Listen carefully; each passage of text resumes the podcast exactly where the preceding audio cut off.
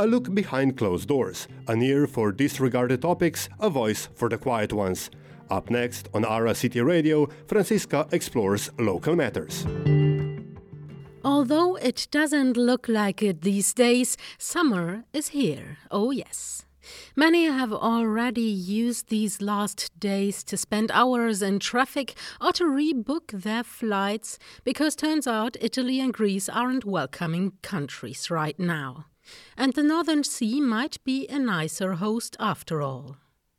For all those who have neither done the first nor the second, those who spent their holiday in Luxembourg, and those who continue working this August, just like me by the way, on local matters we present some ideas on what to do this summer in Luxembourg in order to feel just a tiny bit like on holiday despite the rain.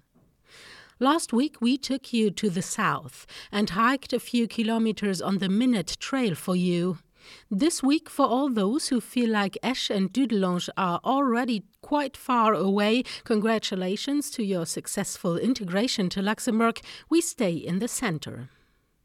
About a month ago, the Bock casemates in the city center were reopened after having been closed to the public for the past three years. Those who moved here during the pandemic haven't even had a chance to see the casemates yet. Now the time has come. Book your ticket and visit the stone tunnels of Luxembourg's former fortress. In the entrance, I meet Patrick Lamesch. He is going to be my guide today and lead me through the casemates. The casemates were built, dug into the rocks in the 18th century when Luxembourg was under Austrian domination. The Austrians built this fortress underneath the Bock Rock, a sandstone rock on top of the valley. The castle underneath, however, dates back way longer. Well, this is a very important place for all people uh, from Luxembourg. This is the cradle of Luxembourg city.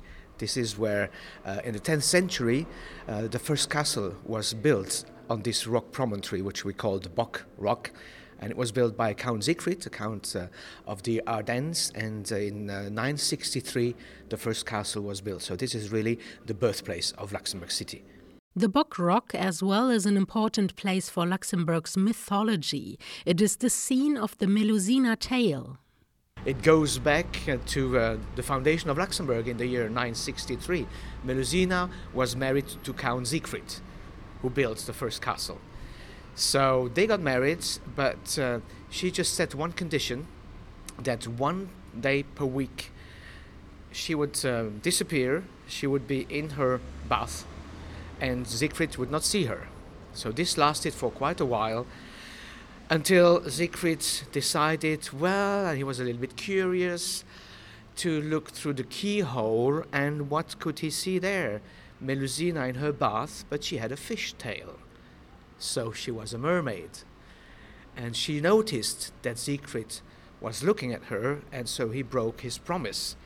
And Melusina, from the Bock, just jumped into the Alzette River and disappeared forever.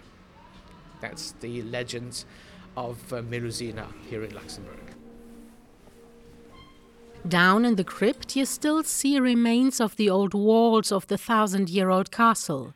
800 years after its construction, the place was used for strategic purposes.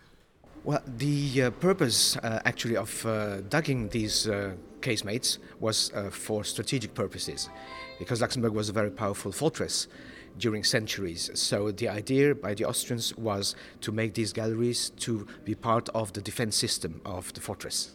And that time, defense against the French.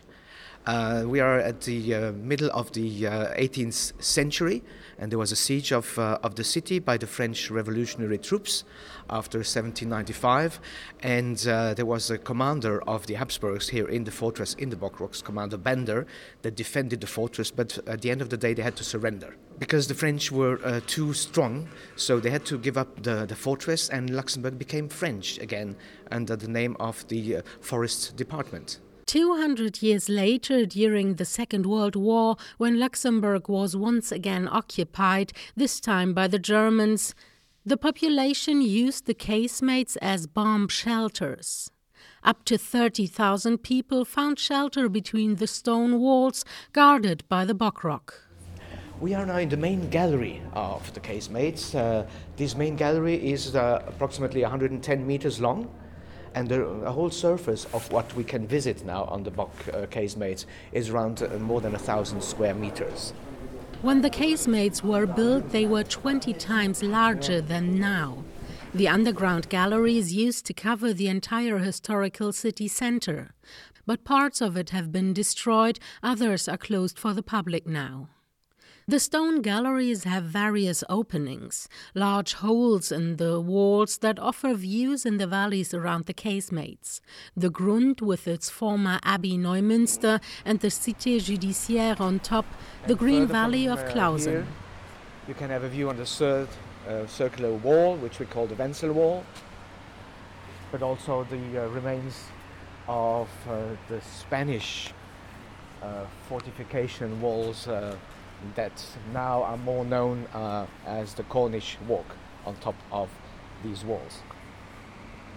Uh, they date back to uh, the middle of the 17th century. Luxembourg was under the Spanish crown for about 130 years, amongst others, among, uh, amongst uh, under the, the emperors uh, Charles V and Philip II, his son.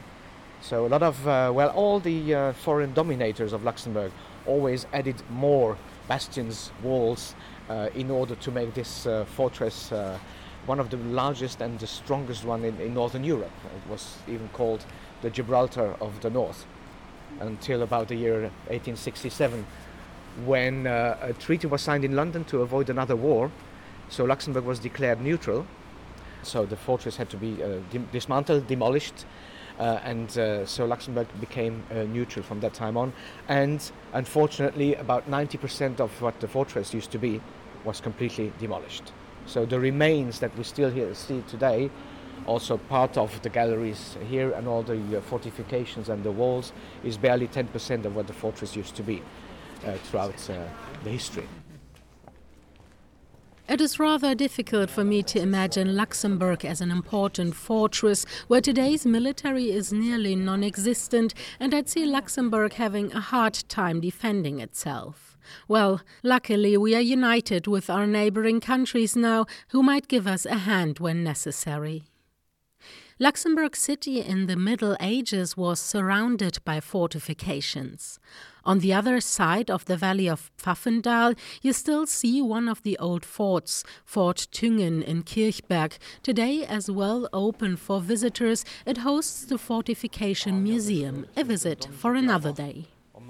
Patrick Lamesch leads me out of the casemates through a narrow staircase in the rock next to the bridge. Tickets for the casemates can be bought at the entrance or on the website of the Luxembourg Tourist Office. The number of people inside has been restricted after the renovation works for safety purposes. As the casemates are quickly sold out, I'd suggest to plan the visit beforehand and book a slot online. That was Local Matters with Franziska Peschel every Tuesday to Thursday at 9.40 on Ara City Radio, 102.9, 105.2, 87.8 and in our podcast on aracityradio.com.